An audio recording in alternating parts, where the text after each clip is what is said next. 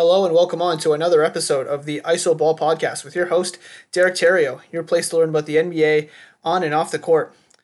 So, we are here to discuss today uh, the NBA's plan to return uh, as we recover somewhat here from uh, the coronavirus pandemic. But before we get started, I just wanted to, uh, you know, not be insensitive and really just kind of acknowledge what is going on in the United States and, uh, and across the world as, as it pertains to racism and police brutality following the death of uh, George Floyd uh, as he was murdered by Minneapolis police officers. Uh, although I am a white Caucasian male, I do live in Canada. Um, just because those two factors are true does not mean uh, that I believe I should be silent uh, in a time like this. And I just wanted to start off the podcast by saying uh, that I sympathize with those African Americans and those around the world uh, no matter what race or what ethnicity you are, what age, what gender. Uh, I am sympathetic and hope that we can move forward and eliminate all racism from society uh, in the form of police brutality, in the form of judging one another. And although this year has been uh, an absolute tragic uh, year on a number of different fronts, uh, I believe that at least now we can start to have a real conversation uh, and start to really realize how much really needs to be changed to get to the place that we need to be where people of all ethnicities can live in harmony and in peace and be equals. And uh, I, I felt like it was necessary for me to uh, condemn and state just how much that I'm uh, against police brutality and how much I uh, encourage everybody to strive to fight towards uh, equality amongst all genders, all races, uh, and that can be done obviously by you know uh, learning yourself about the history uh, of Black oppression, being able to donate to a bunch of great causes out there that are you know looking to. Supplement some of the things that are going on. Some of the, and that's a lot of what I've done is donate to places like Rec- Reclaim the Block, uh, the George Floyd Fund, the NCAAP, uh, things of that nature, and uh, and also just to listen, uh, just to listen to your your peers who are African American, listen to their struggles, listen to what they have to go through every day, and come to a better understanding of why it is that we are experiencing the things that we are experiencing today in the forms of anger and riots and all of that uh, all of that stuff. It's it's it's all for a reason. Uh, and so I'll, just uh, I'll just end it there by saying uh, I uh, I'm so much against uh, what is going on right now in the forms of police brutality and overall black oppression and racism. And I hope that we can get to a place where that no longer exists in the world, obviously in America, but in the world as well. Because just just because this is happening in the United States does not mean it does not exist in Canada, and uh, I've seen it, you know, firsthand. Um, so as much as uh, some people in the U.S. might believe this is a U.S. Uh, issue, this is a this is a world issue, and so uh, I, I, I stand uh, with those opposing police brutality, opposing racism, and hopefully we can get to uh, a place one day where we can unite and be uh, and live in harmony, where everyone is seen as equals. I just thought I should address that before we get started here today. So the NBA's plan here, tough transition here, but the NBA's plan to return uh, was approved by 29 of the 30 uh, teams, uh, with Portland being the only one that opposed it. I think they wanted to see a little bit of a different format that I'm going to describe to you right now. But 29 of 30 is pretty good. And we're going to get into uh, all of the minute details, not all of them, but the main ones that uh, you know are necessary um, for you to understand just how you know kind of complex this was for the NBA to implement and uh, all the different factors that they had to take into account before uh, continuing with this uh, with the with the rest of the NBA season. So here it is.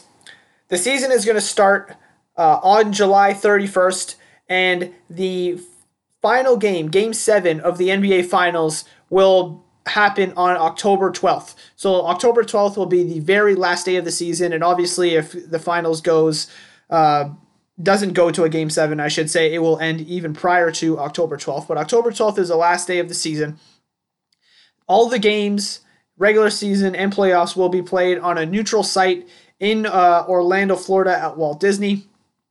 There will be eight regular season games before the start of the playoffs, and 22 teams will be invited to participate in finishing the remainder of the season. So those teams include the top eight teams in the East, the top eight teams in the West, and New Orleans, Portland, San Antonio, Sacramento, Phoenix, and Washington. And the and the reason these teams were selected is because uh, the league felt that we should invite all the teams who are within six games of the eight seed to come to come back and you know have a chance to fight to get into the playoffs. And they've got even a little bit of a further incentive for those teams to play as well. So there's also going to be a potential play-in tournament between the eight seed and the nine seed. Uh, with the eight seed having double elimination and the nine seed will have single elimination. So this play-in tournament will only occur if the nine seed is within four games of the eight seed in either conference. So if, you know, let's say, you know, Washington is within, you know, four games of uh, Orlando, uh, then that means they're going to play a, you know, a kind of a, a play-in tournament, essentially, where uh, Orlando being the eight seed would only have to win one game to get uh, into the playoffs and keep their seed, and Washington would have to win two games against Orlando for them to be in the eight seed. So it gives the eight seed a little bit of an advantage to be able to claim their spot and also gives incentive for the nine seed to say, hey, we can actually still make it into the playoffs here uh, if we beat this uh, this team two games in a row. So that again will only happen if the nine seed is within four games of the eight seed. Um, so getting into a little bit more of granular stuff. So players and coaches are going to be allowed to, you know, golf, you know, eat outdoors uh, in Disney restaurants. Uh, they're also, but they're also going to be required to maintain, you know, social distancing. Masks are recommended, all that sort of stuff. And this is described as a campus environment. So if you've ever been to a, uh, you know, a university campus, uh, you know, I went to Ryerson University, so obviously I've got a good idea of what that means. It's a campus environment, so you'll see people all over the place. Um, but again, maintaining social distancing is the key here. Uh, as for the playoff reseeding, there's no decision on that right now, none that I have seen. Uh, but there is certainly a possibility of the uh, 1 to 16 reseeding uh, in the playoffs. And there's also a possibility that they just uh, continue with the uh, 1 to 8 format in the East and the West as well. But I haven't seen anything about any reseeding going on as of right now. There's obviously going to be no fans in the arena, so there will be no fans in the arena as the as teams play these games. And so here we go. So training camp is going to start June 30th. Uh, and the team and teams will travel to Orlando July 7th. Uh, the 2019-20 season obviously starts July 31st. The NBA draft is going to occur October 15th, so 3 days after game 7 of the NBA Finals is when the NBA draft occurs, and free agency is October 18th. So, six days after Game 7 of the NBA Finals, free agency is going to start. And for the 2020 2021 season, the target is to have November 10th as the date for training camp and December 1st opening night with that date remaining fluid. And from recent reports, uh, Michelle Roberts uh, of the, uh, you know, kind of one of the leaders, along with Chris Paul of the NBA Players Association and the league, do not necessarily seem to be on the same page on this December 1st opening night date. Uh, I'm guessing with the belief that it's too short a turnaround to end the season uh, October 12th and to start the season December 1st. Um, and I believe that to be the case as well. So uh, I firmly believe that that December 1st date will be, you know, pushed back closer to around Christmas time. But again, we'll have to see how that works. Uh, that's a fluid date, that December 1st date. But that's the date as of right now. So uh, Brian Windhorst actually released an article as well saying, you know, the primary reason uh, 22 teams were chosen is money. Uh, he, he states in the ESPN ESPN article if the remaining 259 regular season games had been canceled. The players were facing a 645 million uh, dollar loss in salary, and by adding 88 games back into that schedule, uh, the schedule reduces the collective salary loss by 300 million. So it's a 300 million dollar you know savings here, which is probably why those extra six teams were brought back uh, into uh, into play here. Um, and we'll talk about you know the balance between safety and money in a second here, but that obviously has something to do with what is going on here.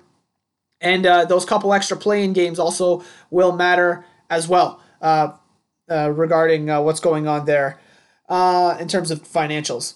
So the NBA plans to have daily uniform coronavirus testing for everyone who was within the bubble. So players and uh, personnel, teams, coaches, trainers, training staff, and anybody with the team or the players will be tested daily.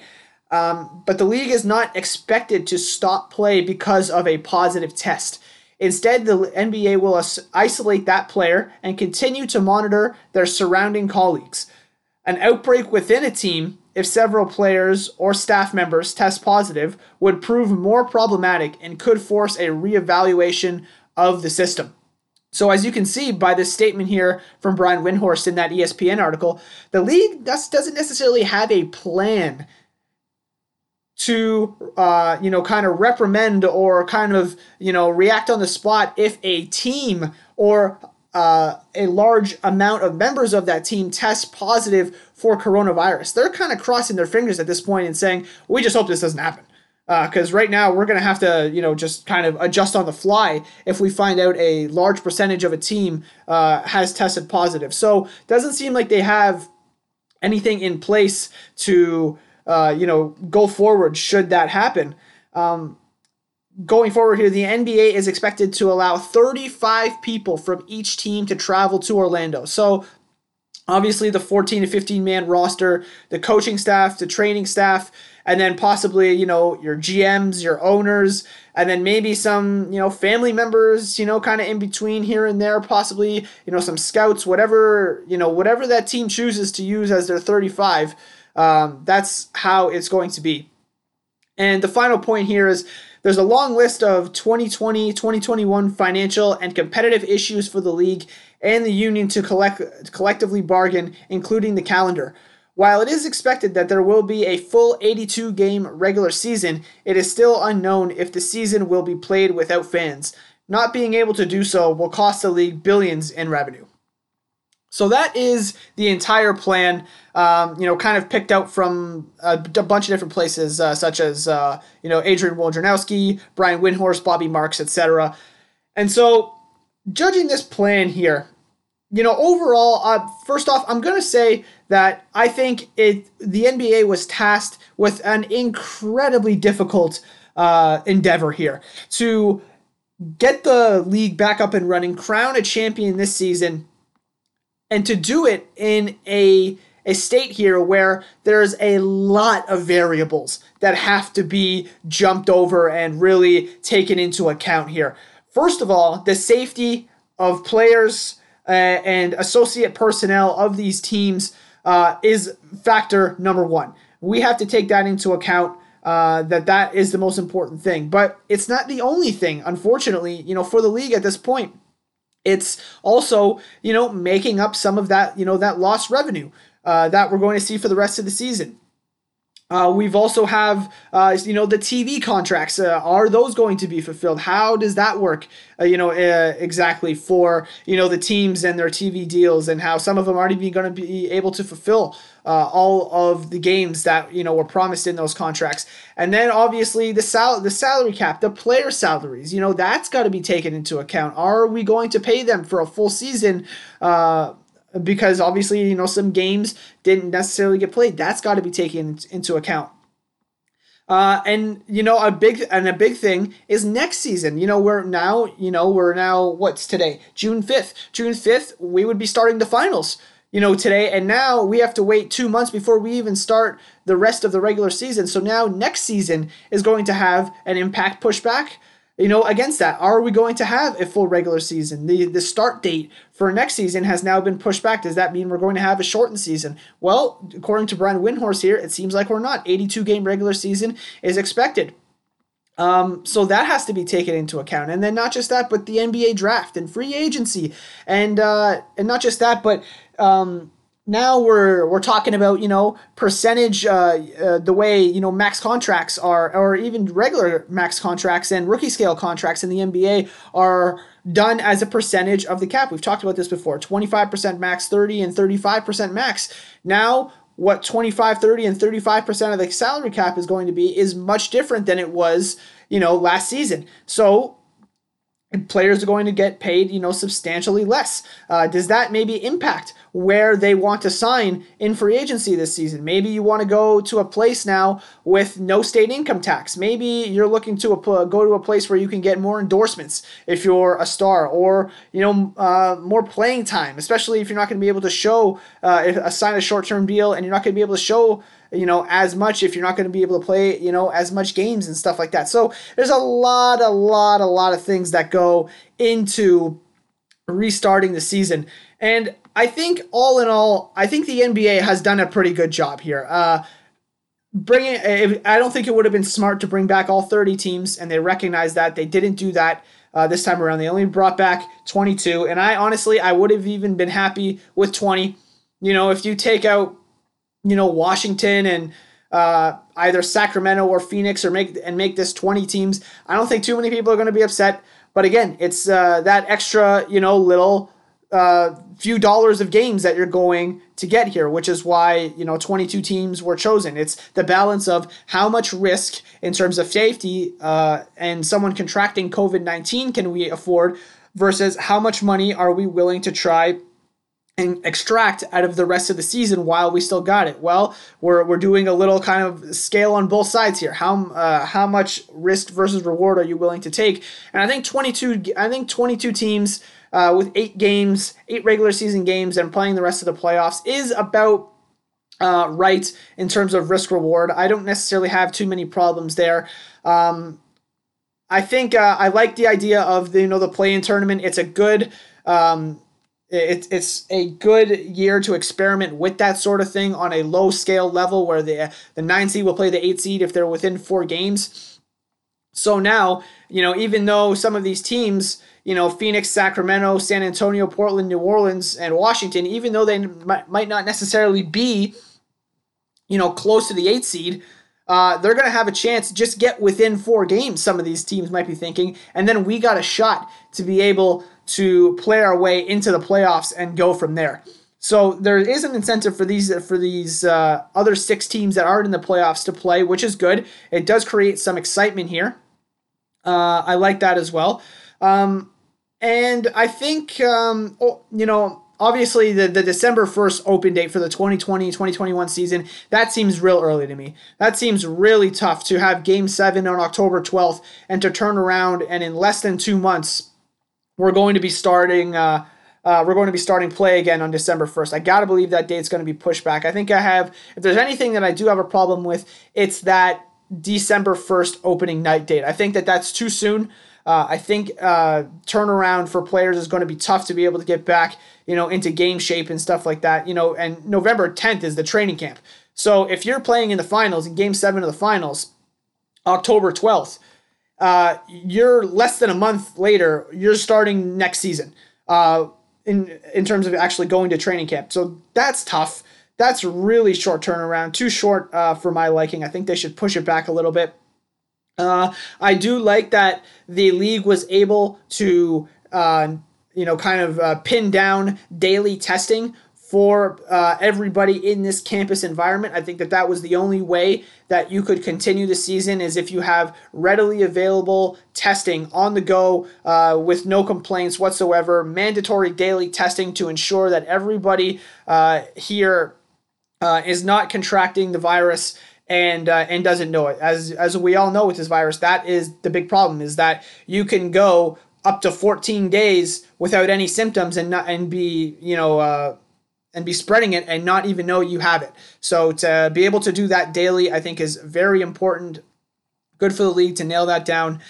And um, yeah, I think I think that's really you know kind of all I got here. Uh, we're going to have to see uh, how the rest of this works, how the how the situation responds. Now, let's see how the you know the NBA has done a great job, like I like I've said, putting together this plan here, given all the uh, all the different variables that they had to navigate. But let's see what happens when they are hit with a real hurdle. When someone does get coronavirus, like let's say you know here, here's a here's a great example. Okay, uh, you know Terence Davis of the Toronto Raptors gets coronavirus, okay? Is he going to be treated the same way as if James Harden of the Houston Rockets gets coronavirus? Are they both going to be required to isolate for 14 days? What if James Harden gets uh, coronavirus in the middle of the finals? You know, like are we going to say, okay, Harden, you're out. Sorry, you have to be treated? And I think the answer is yes. I think you have to treat the stars the exact same way as the role players. Like this is this is not an NBA specific uh, thing where you know you're refereeing you know two different players different. No, no, no, no. This is a virus that can kill uh, people if they are exposed to it. So everybody needs to be treated the same. So I don't care if you're LeBron James, Kawhi Leonard, Giannis Antetokounmpo, uh, you know Russell Westbrook, Chris Paul, or if you're uh, you know Bojan Bogdanovic or you know Royce O'Neal or Terence Davis or uh, plug in Mo Bamba, pl- plug in any role player you like. They, the stars and the role players are going to get treated the exact same, and that's how it should be. And uh, you know, I I hope that it doesn't happen. Well, first of all, we don't hope we hope nobody gets coronavirus. Let's start with that. But I really hope that if it does happen, and let's hope it doesn't, but if it does, that it is not going to uh, further impact the NBA champion this season, to which we're going to have to scream asterisk, as so many people have done even before this has started. And I think I listened to Zach Lowe's podcast with Adrian Wojnarowski on this, and I think he made a good point. I think that whoever comes out, you know, barring anything crazy like a star player getting coronavirus or any injuries or anything like that, if we can get through a healthy season here with no, uh, you know, crazy, you know, coronavirus cases or, you know, crazy injuries, you know, we're going to cross our fingers that that doesn't happen. And if it doesn't, I think that the this year's champion should actually there should be an asterisk in the good way. That that team was able to persevere through all these circumstances. You know the the playing on a neutral site the taking the three months off, the you know coming back, hitting their stride, and being able to uh, you know beat all of the best teams who went under the exact same circumstances and come out on top despite all of these different uh, hurdles that they had to jump over in order to win the championship. I think that if there are no coronavirus cases to star players or role players or freak injuries, that the winner of this year's NBA playoffs and NBA champion will be uh, uh, will be put on a pedestal as opposed to taken down with an asterisk. I that was the, a thought originally portrayed by Zach Lowe, and I tend to agree with him. I think that that is a very astute thought, and I think I uh, I think I agree with his sentiments uh, in terms of that. Another thing here I want to talk about is, you know, we've got a lot of coaches who are on the older side here. Uh, Alvin Gentry, Gregg Popovich, uh, uh, Mike D'Antoni, you know, some of the owners uh, as well. None of them come to mind at, at the moment, but some of these uh, owners uh, may want to be there are on the older side. And as we know, this virus uh, is more prone to be uh, more lethal and uh, more dangerous towards the elder population, uh, 65 and older to be exact, which we know some of these coaches and possibly some of even these assistant coaches are. How are they going to be treated? Uh, are they going to be treated different than other coaches? And we they this conversation, excuse me, really has been had by Adam Silver. They talked about this with Adrian Wojnarowski, and I believe um, Mike D'Antoni even had a quote on this uh, specifically, basically saying that uh, you know all coaches you know really should be treated uh, the exact same. actually, uh, let's get Alvin Gentry's first. Uh, Alvin Gentry said, "At the end of the day, they're the league. They're going to make the choice. I think it's unfair if that's what they're doing." I understand that the the risk I'm taking uh, if I do get into it, but hell, I want to be with my team and do my job. That's what they hired me for. So that's one uh, that's that's one kind of angle uh, where uh, Alvin Gentry says, look, if I got to do the whole mask thing, then I got to do the mask thing. Um, uh, Mike D'Antoni and Alvin Gentry actually shared agent Warren LeGarie, and he said he's uh, Warren LeGarie said he's worried about the stigmas getting assigned to older older coaches with the pro- possible protocol. So this is this is something that they're going to have to monitor here uh, if you are uh, the NBA. Are some coaches going to wear masks?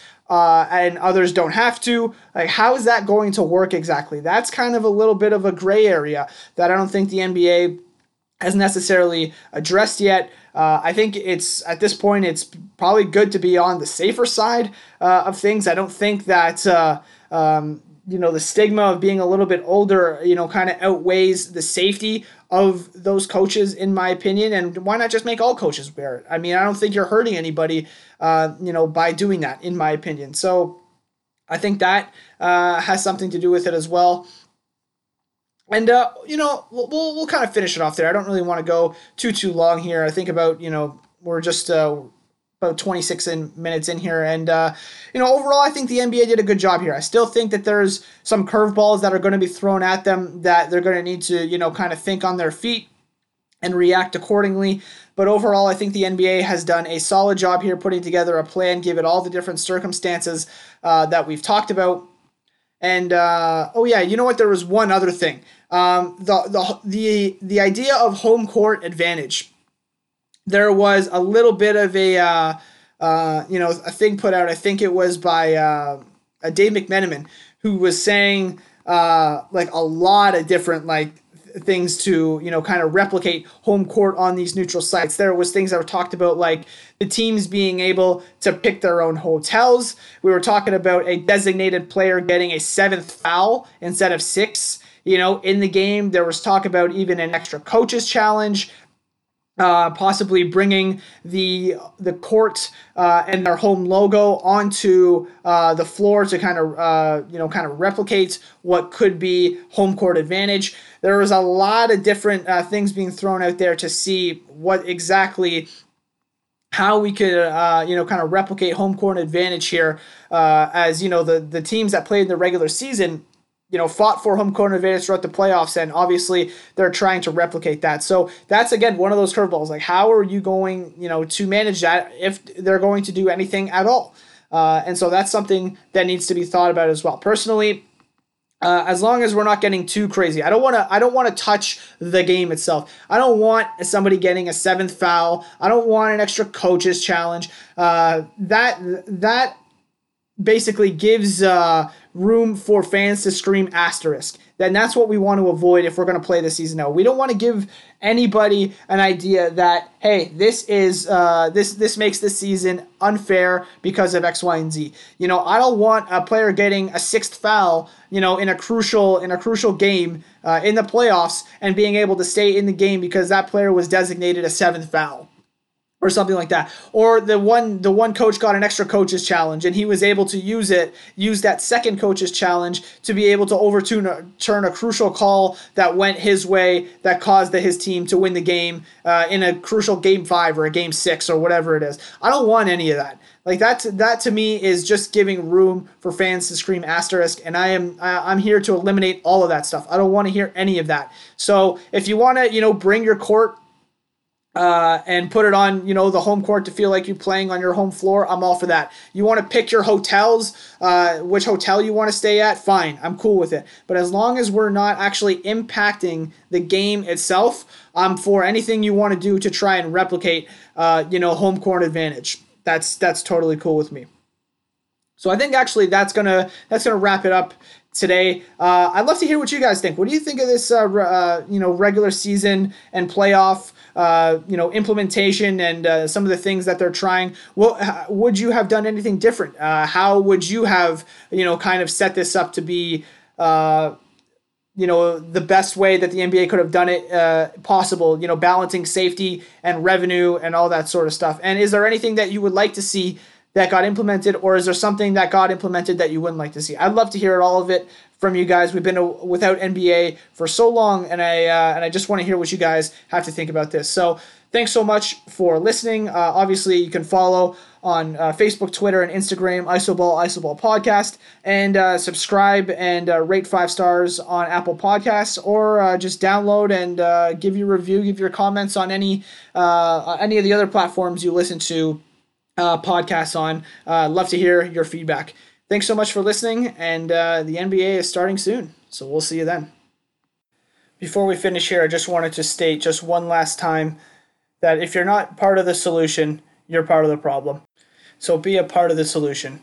Stand up, use your voice to oppose black oppression, condemn police brutality, and let the world know that people of all races are meant to be treated as equals.